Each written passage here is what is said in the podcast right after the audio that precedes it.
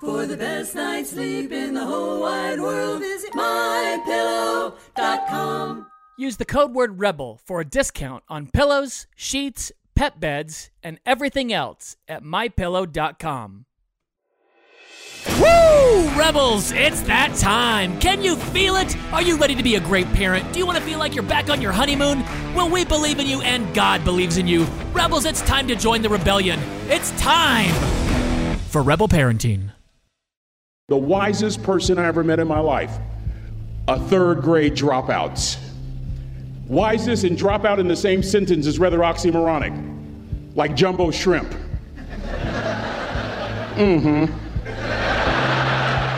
Like fun run. Ain't nothing fun about it. Like Microsoft Works. Y'all don't hear me. I used to say like country music, but I've lived in Texas so long, I love country music now. I hunt. I fish, I have cowboy boots and cowboy, y'all, I'm a black neck redneck. Do you hear what I'm saying to you? No longer oxymoronic for me to say country music. And it's not oxymoronic for me to say third grade and dropout.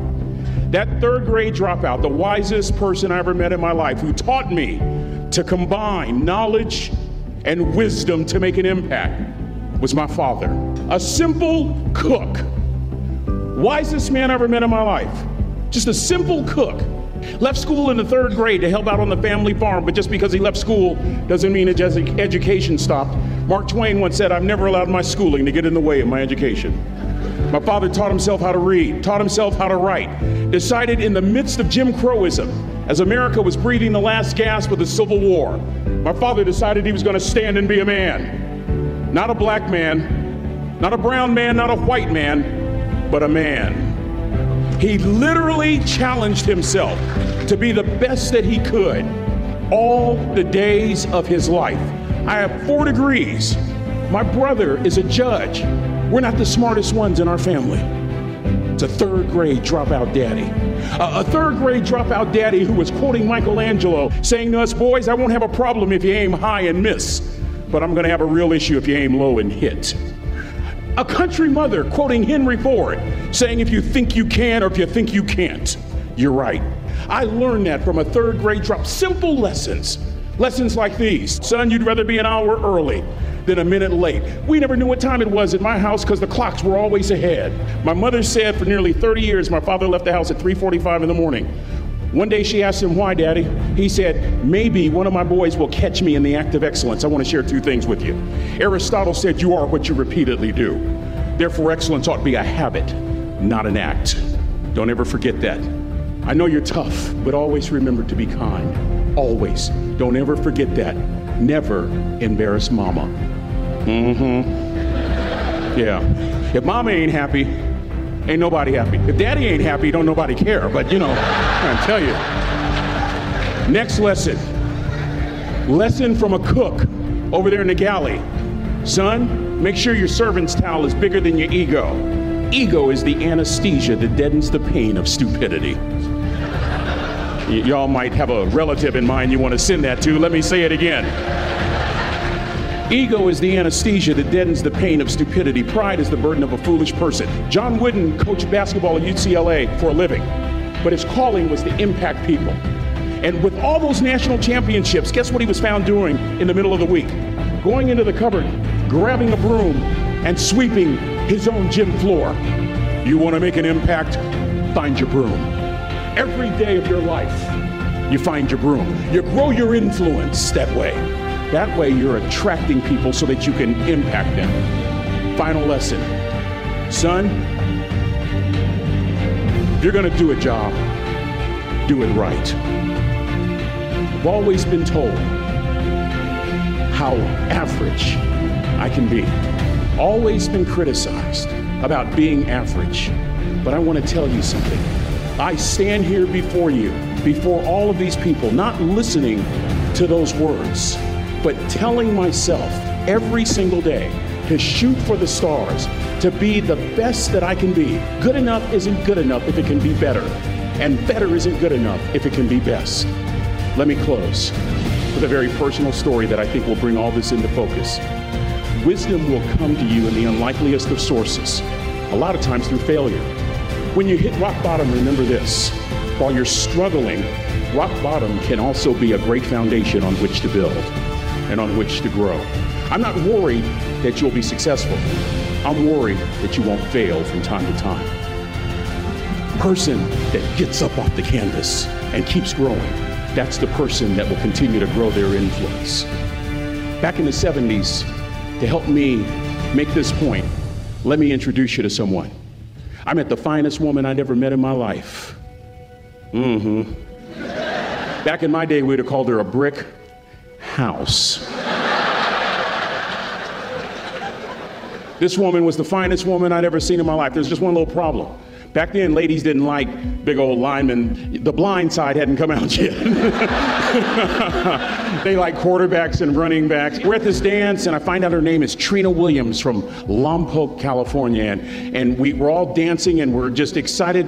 And I decide in the middle of dancing with her that I would ask her for her phone number. Trina was the only woman in college who gave me her real telephone number. The next day, we walked to Baskin & Robbins ice cream parlor. My friends couldn't believe it. This has been 40 years ago, and my friends still can't believe it. We go on a second date, and a third date, and a fourth date. We drive from Chico to Vallejo so that she could meet my parents. My father meets her, my daddy, my hero. He meets her, pulls me to the side and says, "Is she psycho?" But anyway, we go together for a year, 2 years, 3 years, 4 years. By now, Trina's a senior in college. I'm still a freshman, but I'm working some things out. I'm so glad I graduated in 4 terms. Nixon, Ford, Carter, Reagan. So now it's time to propose. So I talk to her girlfriends, and it's California, it's in the 70s, so it has to be outside. You have to have a candle, and you have to have, you know, some chocolate. Listen, I'm from the hood. I had a bottle of Boone's Farm wine. That's what I had. She said yes. That was the key. I married the most beautiful woman I'd ever seen in my life. Y'all ever been to a wedding, and even before the wedding starts, you hear this? How in the world? And it was coming from my side of the family.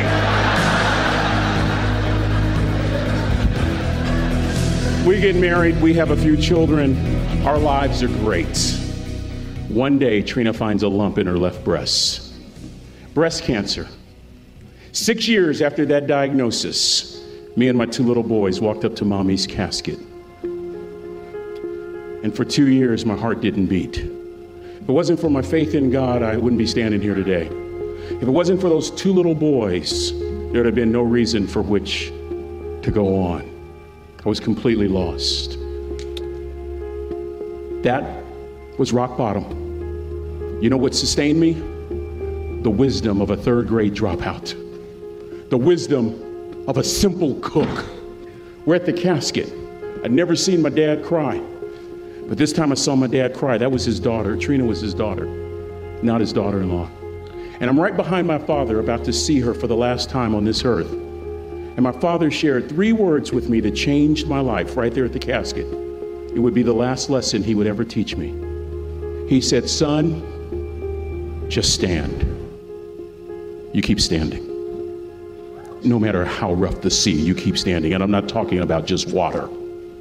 You keep standing. No matter what, you don't give up. And as clearly as I'm talking to you today, these were some of her last words to me.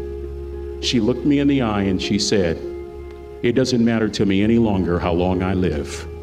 What matters to me most is how I live." I asked y'all one question, a question that I was asked all my life by a 3rd grade dropout. How you living? How you living? Every day, ask yourself that question, how you living? Here's what a cook would suggest you to live this way. That you would not judge, that you would show up early, that you'd be kind, that you'd make sure that that servant's towel is huge and used, that if you're gonna do something, you do it the right way. That cook would tell you this, that it's never wrong to do the right thing, that how you do anything is how you do everything. And in that way, you will grow your influence to make an impact In that way, you will honor all those who have gone before you, who have invested in you. Look in those unlikeliest places for wisdom. Enhance your life every day by seeking that wisdom and asking yourself every night, how am I living? May God richly bless y'all. Thank you for having me.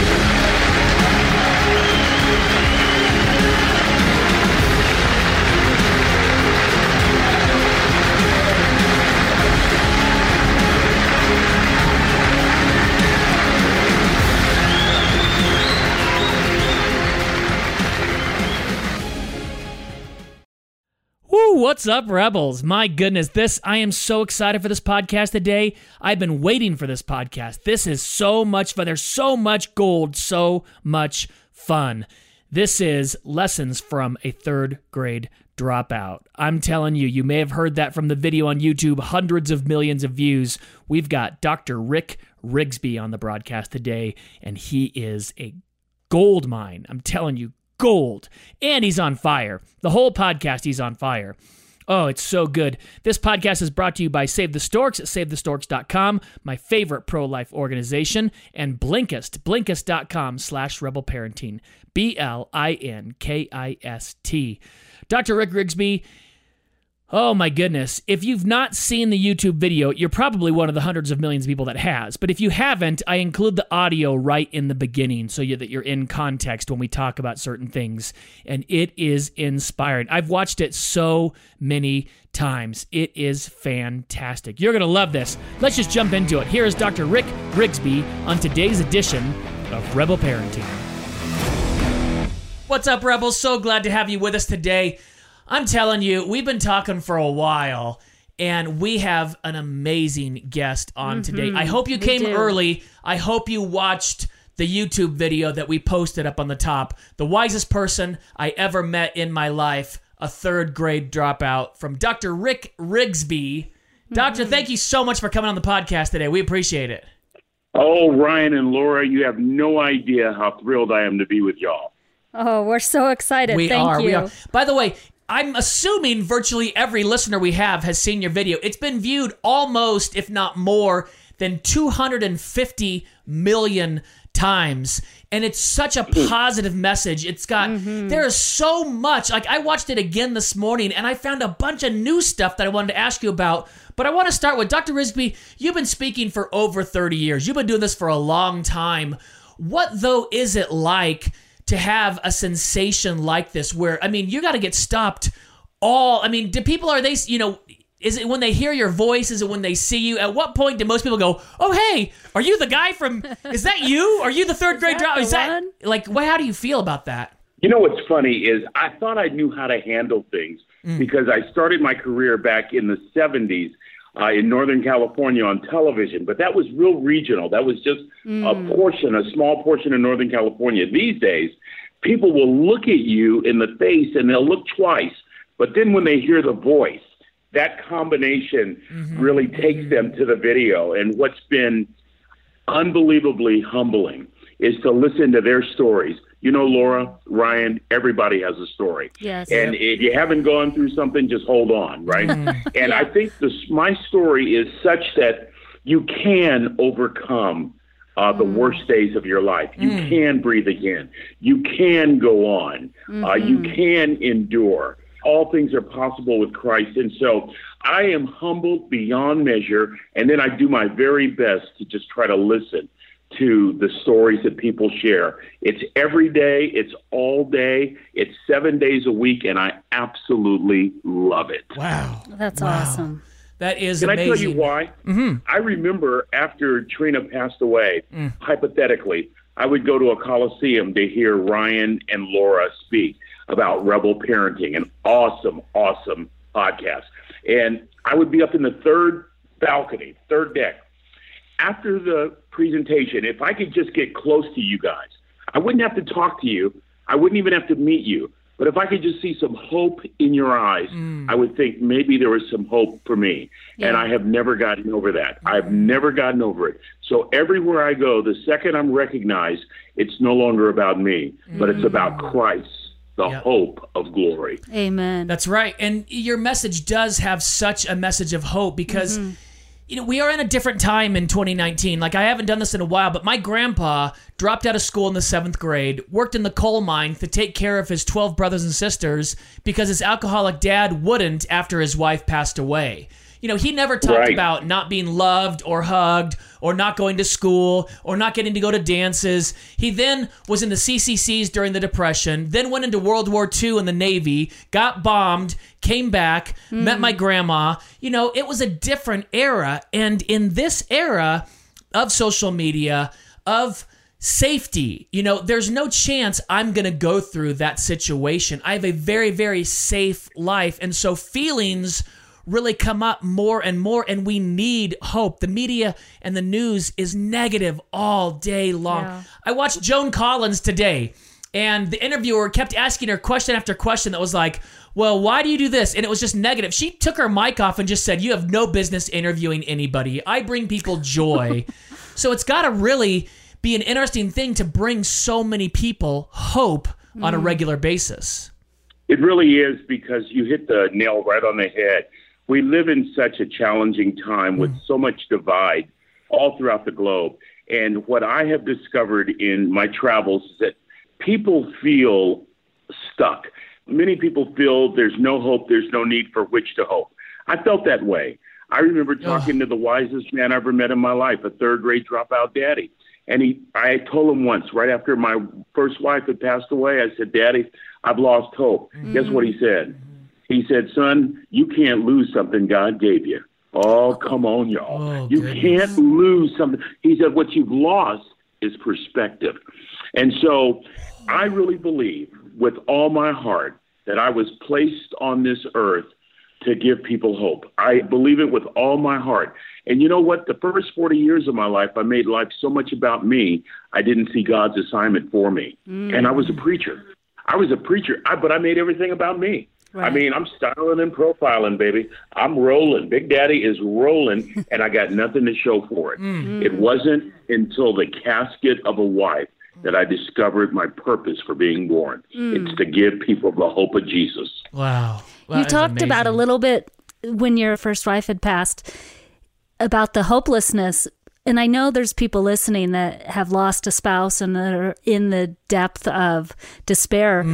So how do you encourage them to stand and continue standing in that?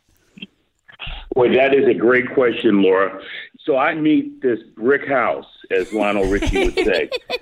By the way, Lionel saw the video and invited us to his home to give this speech, because Brick House was a song that he wrote while he was with the Commodores.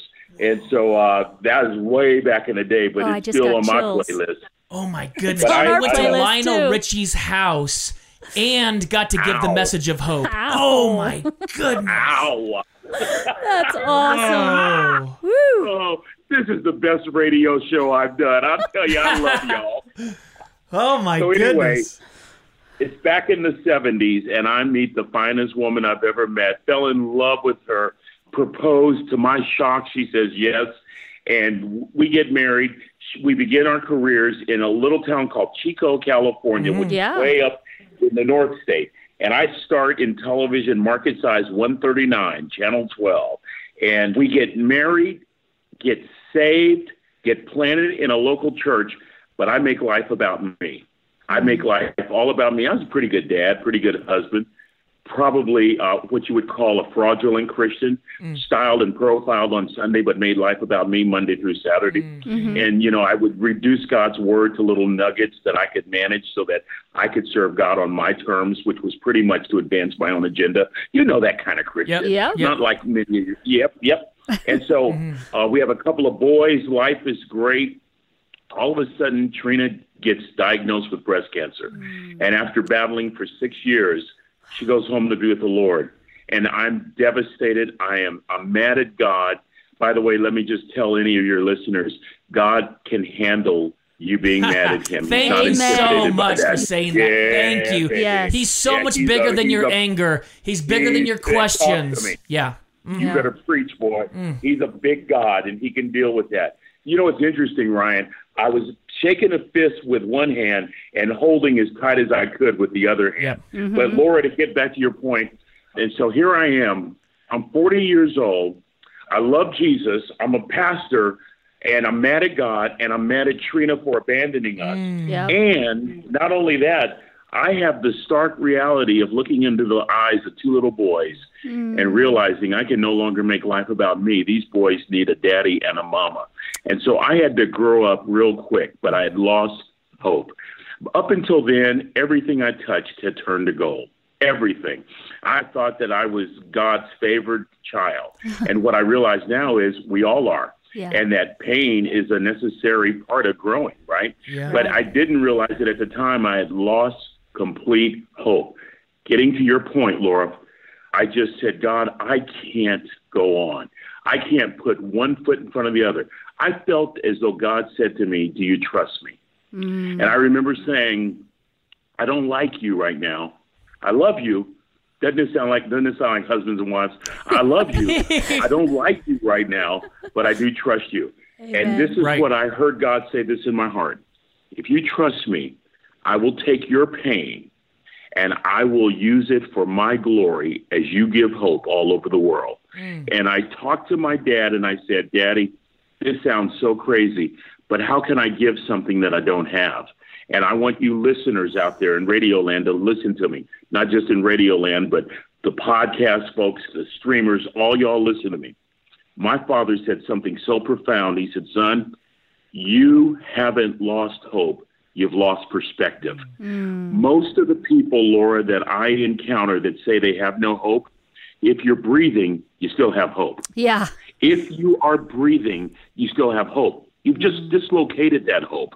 And so my response, my short response is this. It takes some time of soul searching. For me, anger, frustration, fear, disappointment, to eventually return to God. And I would encourage your listeners to don't short circuit that. We live in such a shallow, superficial society that we want to struggle, doggone it, and we want to struggle for 20 minutes, and then we want to get instantly healed. Are you kidding me? Totally. Are you freaking kidding me? We want to Amazon Prime our healing. Amazon Prime. Come on, brother. That's right. So when we look at Abraham, just because it takes us 15 minutes to read those chapters in Genesis, we think that his struggle was short. Oh, no. Years and years and years. And so my father kept reminding me, you haven't lost that which God gave you. What you've lost is perspective. And I remember the turning point. It was probably 6 months in when I realized that Trina wasn't coming back. By the way, if you've lost, you don't think logically, you don't think theologically. Nope, for sure. I begged her to come back, crying myself to sleep every night with my kids in my bed. My kids laying next to me crying. Our lives were no longer the same. And I remember one night saying, God, I give up. I can't do it. That was the turning point. Jesus says it like this. If anyone wishes to come after me, let him deny himself and take up his cross. Ryan and Laura, I had no idea what that meant until the worst days of my life. And it's at the worst days of your life that when you deny yourself and take up his cross and follow him, that you begin to live on a level that I had never experienced in 40 years of making life about me. I'm sorry for getting emotional, but I just have to tell the folks that if you feel that you have no hope, get to the end of your rope. Get down, stretch out, and say, I can't do it any longer. And I'll tell you something. That's when, you remember how Peter was sinking? And he said, Jesus, save me.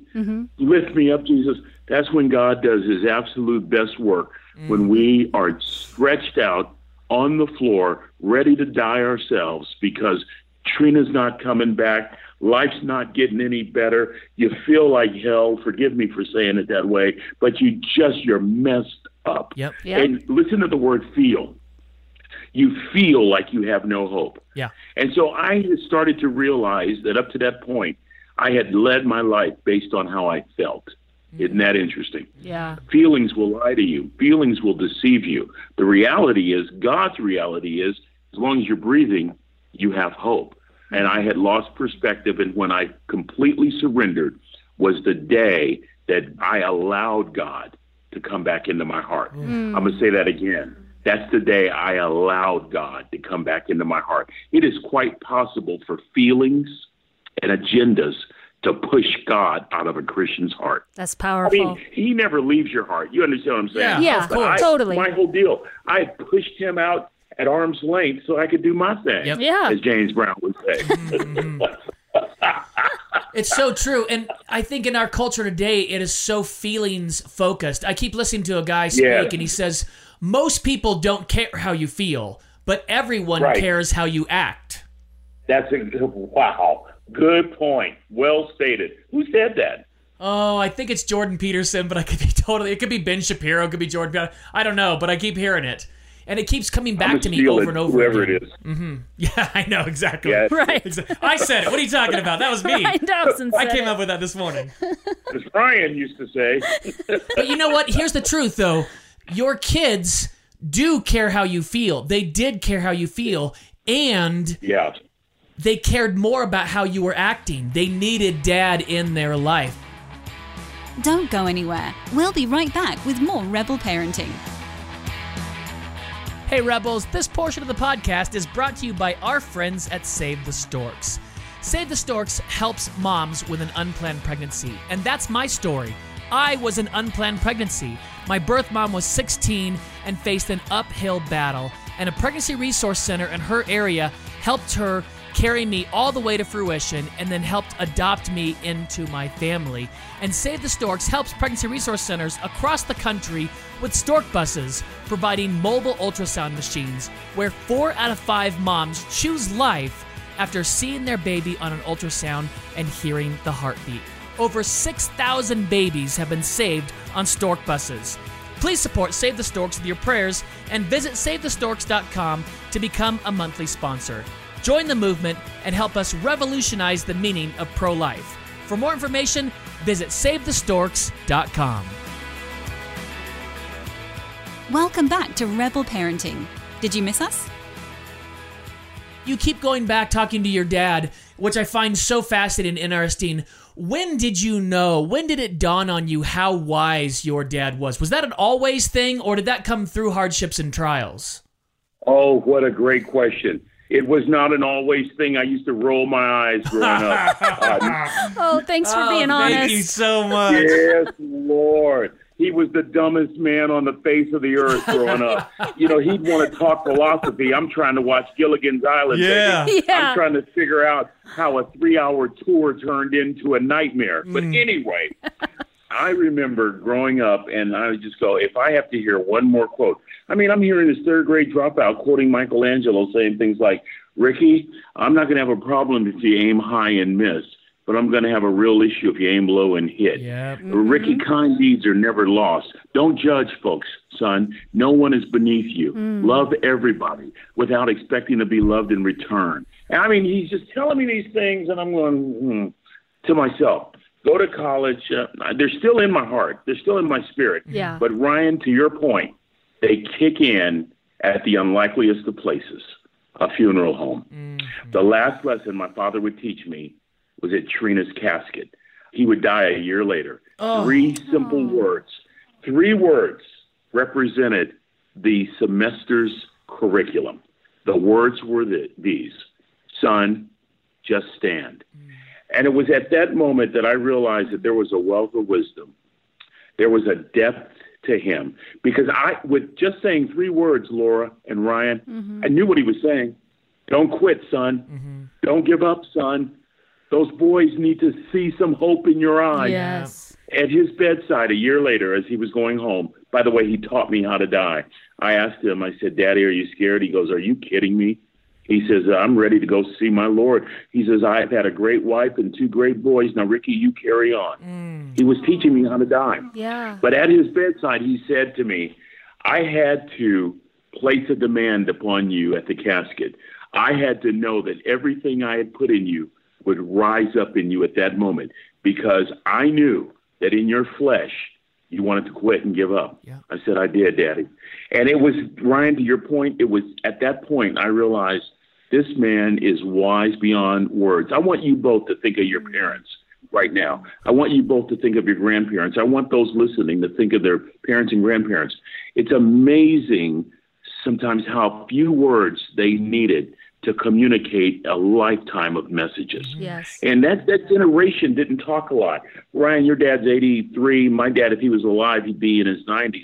That generation, they didn't say much, but what they said, powerful. Yep. Yeah. And it wasn't until rock bottom that I'm now ready to listen. Yeah. That's so true for most people listening.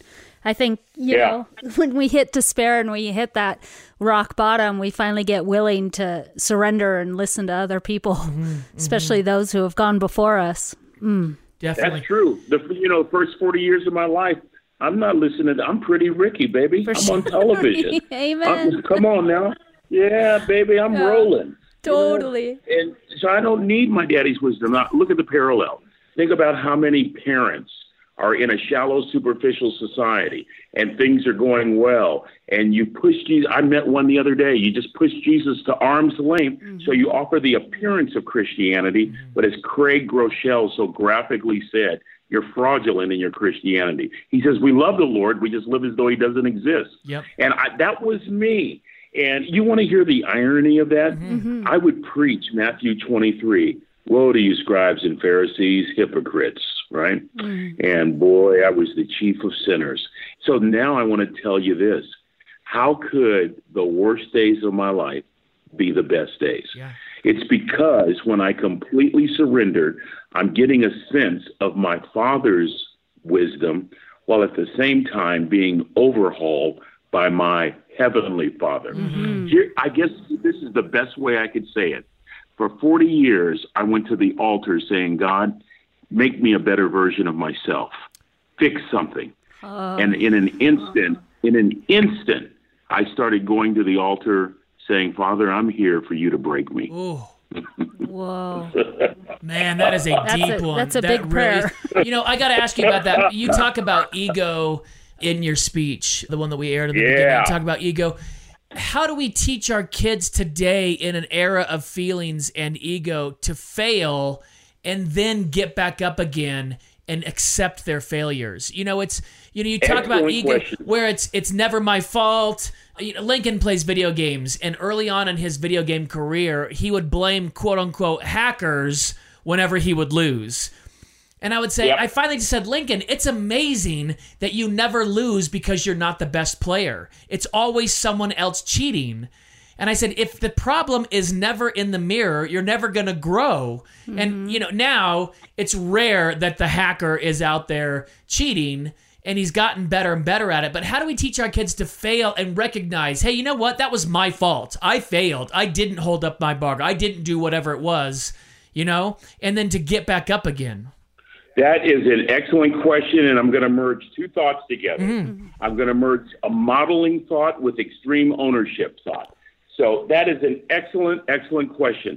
First, the modeling thought. Harvard Business Review, September, I believe it's around 2004. The article was titled Deep Smarts. Here's the thesis. Lecturing, what our universities are based upon, is the worst kind of teaching methed. Yes. That if you want to get the intended, isn't that the truth? Yes. That if, I was a college professor for 25 years, and I really saw this, and I had to change my teaching.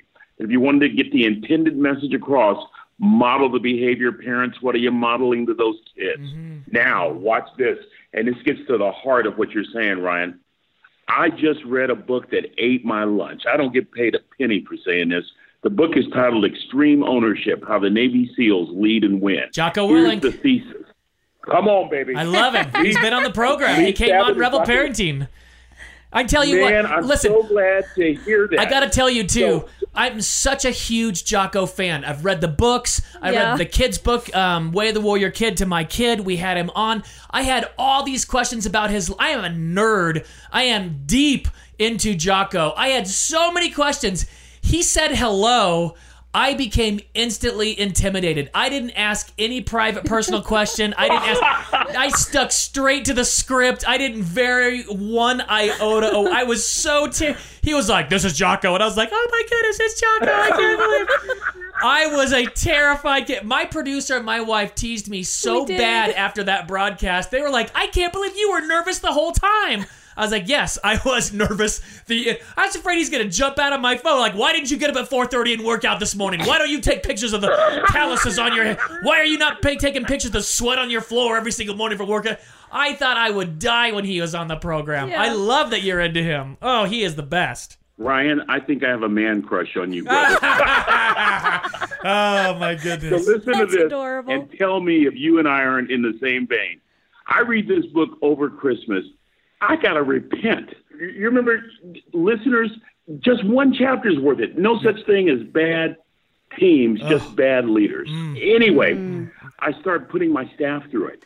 And we are just blown away. We read a chapter a month at a staff meeting. Wow. But guess what? Talk about parenting and talk about modeling and talk about being an effective spouse. I don't know why husbands are like this. Maybe I'm the only one. But when something breaks down at home, I'm looking for my wife to blame. How come you didn't go to the cleaners? I told you to go to the cleaners. How come, girl, what's wrong with you? I don't stutter. What do you need me to do? Text you and tell you? Text you. Now, guess what? Oh, do y'all hear what I'm saying? Yes. Yes. Oh, I don't have any idea what you're talking about, Dr. Rigsby. I've never done something like that. I sure do. I never see the dog pee on the floor and look where my wife is, why it hadn't been cleaned up. Oh, yeah. Never. Goodness gracious. I'm so red right now. I matched my shirt. Ugh. Oh, my gosh. And so, listeners, here's what I've been telling people all over the world. I credit the book, and I tell them this. Navy SEALs don't make excuses, and Navy SEALs don't shift blame. I'll go 1 week without doing that. It has changed everything now for our purposes. What if we modeled ownership as parents? Yes. This is what would happen. We would eliminate words like, I'm sorry, and we would say what it really is. I'm wrong here, and I'm going to take ownership of everything I do and not talk about it. I'm going to model it. Do y'all remember in the book when Weather scrubbed a mission and Jocko's response to his CO was, it's my fault, sir. I didn't plan a contingency plan for bad weather. What if we parented like that? Yes. What if we were spouses that way? Yep. What if we were Christians that way? I mean, there's so many biblical parallels to this book. It's unbelievable. So to answer your question, the way how we infuse Deuteronomy 6:4 into those kids is that we model it. Let me give you a parallel. I go all over the world and I teach people effective communication. 50% of what you hear, you forget just like that. Of the remaining 50%, you lose 38% over the next 24 hours. We're not trained to listen. And instead of blaming other people for not listening, why don't we take ownership? Well, this is what I mean. Give people a reason for which to listen. Yes. Uh-oh. That shifts the power, right? Now, all of a sudden, I need to make sure that I'm assuming ownership to give you a reason to listen. Parents, Rick Rigsby at the top of the list. Own it. Own godly tendencies. Own Ephesians 5:25 before your spouse. Own it and then model it. I'll tell you what's happened at home. What's happened at home is that I retired from the Fix My Wife business, as Gary Smalley used to tell me all the time. I miss Gary. I know y'all do too. Yeah. But I've retired from the Fix My Wife business, and instead of this insatiable desire to constantly make excuses and blame, especially blame, I pause and I realize that 99.9999% of the time it's on me, and I need to own it. Yeah. And that other imp of a percentage is not even worth bringing up. What would happen if us rebel parents would just simply own it and model it? I'll tell you what would happen. We would produce a more authentic child of God growing up in our home and going out into the world. Oh, my goodness. You know, I'm not interested in raising black boys. I'm interested in raising godly people who will change the world. One fundamental variable is stop blaming other people. Stop expecting other people to do for you what you ought to do for yourself. Mm-hmm. Rise up and be the man that God has called you to be. Be the woman that God's called you to be. You know, there ought to be an expiration date on blaming your folks. Yes. Shut up and grow up. Yep. I'm telling you, we've been talking about that a lot lately. Yes, and. Yeah. You know, we were talking about that the other day. You know, I was saying you need to apologize to your kids. You know, I was a really rigid, angry, scared parent when my son was young, and I apologized to him regularly for that. And someone commenting in the live video was saying, you know, I've been doing that with my daughter, and every now and then she'll be like, you know, well, you made me this way. And I was like, well, yes, and maybe, and at some point you got to stop blaming me and just be your own person and move on and grow. Like, you just have to do that. Yeah. So I got to ask you, having 250 million views on YouTube now, what's it been like for your kids? You've got kids ages from 18 into their 30s. Mm-hmm. What's it like for them to have a dad? I understand this from a little bit, but what's it like for them to have this as their dad right now at these ages? I'm so glad you asked that question, and I hope they're listening. The 36-year-old, he and his wife, I hung the moon. All right, they're so thrilled for dad. Yeah. The 33-year-old, like I hung the moon. He and his wife, they are so thrilled. The 20-year-old, not exactly sure what's up. Yeah. The 18-year-old, I'm as dumb as a box of rocks. Now watch this. Here's the revenge of the Lord. I couldn't come close to this. The 18-year-old, they're all four incredible kids. 18-year-old is about to graduate from high school, so he's still home. His friends come over, and his friends want a picture with Dr. Rigsby. Oh, man. Slap. So all of a sudden, I've gone from being an idiot to the cool dad. You hear what I'm saying? Yes. Yep. So I think the kids are really thrilled. I think especially the older ones, they get it from a spiritual perspective. Mm-hmm. They understand that it has nothing to do with their dad, but it is a move of God that God is using their dad, and they get that. The younger ones, if you want the honest truth, and Ryan, I bet you can relate to this, I'm just an inconvenience. You know, dinner and being interrupted and being the last one to leave, and you know, Dad, come on, man. I mean, we don't get it. So just give me money when I ask, and just try not to embarrass me in front of my friends. They're 18 and 20. Yes. You know what I mean? Totally. And so I'm just being really real with y'all. They're so fun. We were just in New York a couple days ago. People are stopping me on the street. I look over, my 18-year-old is rolling his eyes, and my wife has to give me therapy every day, and she says the same thing. She says, when they talk about you when they're in their 40s and 50s, they won't be able to stop crying. Yeah. I said, well, just give me a glimpse right now. Yeah. Just help a brother out a little bit right now. Well, and here's what I know happens, too. Someone stops you, and then you introduce your family, and they turn to your sons. They go, oh, my goodness, it must be so amazing to have a dad like you. I bet your life is perfect because of who your dad is. Yeah. There's nothing wrong with your life. Everything is roses and unicorns because of your dad. They're like, that's exactly what it's like at home. Ryan. We're going to be best friends after this. We're now best friends. That's right. Just give the phone number to your kids. I could see them rolling their eyes. It must just be so special to be in your house. You know, they're just going, Mike, I'm about to vomit. Totally. Oh, yeah, absolutely. And they're your kids. That's the great thing. You've got a good perspective of knowing these are just my kids. And to them, I'm just dad. I'm not the one that changed their life. Dad. I'm not the one that pulled them out of the pit. I'm not the one that gave them hope when I was hopeless. I'm just dad. Yes. Definitely. That's exactly right. So, you know, I remarried and we had more kids. That's why there's that age difference. Mm-hmm. So those older ones, they're appreciating every moment. But the 20-year-old and the 18-year-old, you're just, And can I just tell you a funny story? Yeah. You know, and I hope this encourages somebody out there. You know, the 36-year-old and the 33-year-old, they went through their phase also. But, you know, the older you get, the more you appreciate your folks. The 18-year-old last year is working on a term paper. I think it's on Thurgood Marshall, who argued successfully for Brown v. Board of Education, 1954. This is the area that I taught in. This is the part of American history that I researched, published in, right? And so I asked my 18-year-old, I said, what are you working on? He said, working on term paper for Thurgood Marshall. I said, hey, you know, your daddy's published in that area. You know what he told me? He said, Dad, listen, this is AP history. This is probably a little beneath you. Oh, and oh, no. Yeah. Wow. I'm sorry. He said, this is probably a little bit above you is what he said. You're like, oh, and I just went, uh-huh. Oh, my gosh. Think about where you guys were at 18, right? Yep. And I know that someday they'll appreciate it. But I will tell you this. They know a move of God when they see a move of God. Mm. And no matter how much they're inconvenienced and no matter how much they roll their eyes, they know a move of God. And I'll tell you one other thing that God has spoken to me. What good is it, son, to have 250 million views and act like hell at all? Yes. So you make sure you minister at home first. Yep. Because I can take it away from you just as easily as I open that door. Yep. And every parent listening, you need to listen first. Deuteronomy 6:4 is very clear.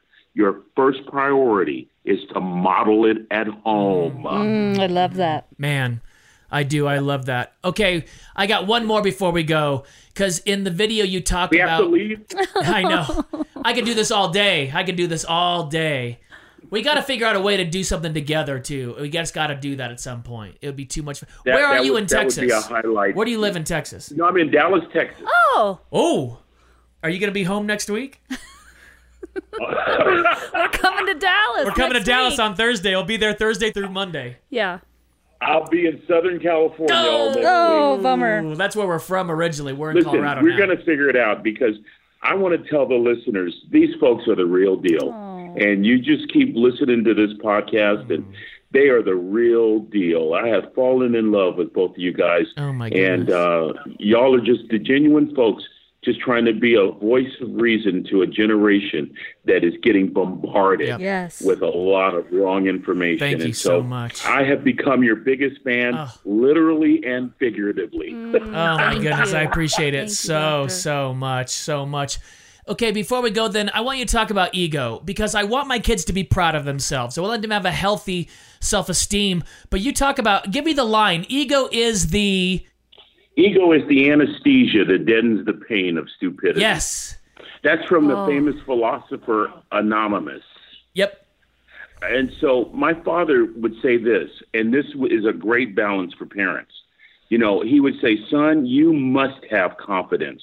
Healthy confidence comes from God Almighty. Mm-hmm. It's understanding who you are in the Word, Ephesians 1. It's not based on what the label is on your clothes. It's based on Ephesians 1. So, Daddy, how do I keep my head? I mean, I'm in television. Things are happening rapidly. And I remember asking him, how do I keep my head about me? He said these words. He said, make sure your servant's towel is always bigger than your ego. Oh. There, right near where you grew up, and your father knows him, Ryan, it was John Wooden. And one of the greatest coaches in the history of basketball, if not all sports. Amen. Yes. And what many of your listeners may not know is that he got paid to coach basketball, but his calling was to impact lives. And he did it in a very simple way. Despite all those national championships, he was found during the course of a week going into the custodian's closet and getting a push broom and sweeping his own gym floor. You want to make an impact? That's character. You want to keep your ego in check? Go find a broom. Can I give you a vivid example of how these words have changed me? So, you know, when you fly a lot, you get status. And when you get status, you get to go first on the airplane, right? As if it's going to leave you. You ought to see the way I used to walk on the airplane, like, pretty Ricky, baby. And I started hearing my father's words. Son, just a couple of years ago, make sure your servant's towel is bigger than your ego. Guess what I do these days, you guys? At every gate, there's probably going to be one of two types of people, a mother with too many bags, or an elderly person, or a person that's disabled trying to negotiate a bag and a cane. And that becomes my congregation. And so the words, make sure your servant's towel is bigger than your ego, keeps the ego in such a check that now you're functioning in the confidence of Ephesians 1 as opposed to appeasing the sensibilities of people you don't even know by catering to your flesh. It's an ongoing work. Yeah, isn't it? It is. Oh, totally. Wow, man, Dr. Rick, thank you so much for coming on today and for staying true to your word and for preaching the word and for giving people hope in a time where lots of people feel so hopeless. We just appreciate it so much. Thank you, both of you, and I won't be satisfied until I hug both your necks. I love y'all. I support you. I'll be praying for y'all. I can't wait to meet you face to face. Oh, we too. Awesome. Bless God bless. Thank you so much. God bless y'all.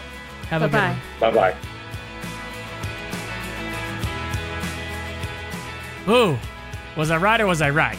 Because I was right. That was so much fun. I had all the fun on that podcast. I am such a fan of Dr. Rick Rigsby. Wow, thank you so much to him for coming on the podcast today. Thanks to our sponsors, The Voice of the Martyrs at persecution.com, helping those being persecuted for more than 50 years around the world, and Blinkist, 15-minute summaries of nonfiction books. I have read so many of their blinks, these little 15-minute, either written or audio. You can just listen to it on your way to work. You can listen to it after you listen to Rebel Parenting, or you can read the 15-minute summaries of nonfiction books. And it lets you know whether you want to read the whole book or if you've gotten all you need from it. That's Blinkist, BLINKIST.com/Rebel Parenting. God bless, Rebels. We'll see you soon.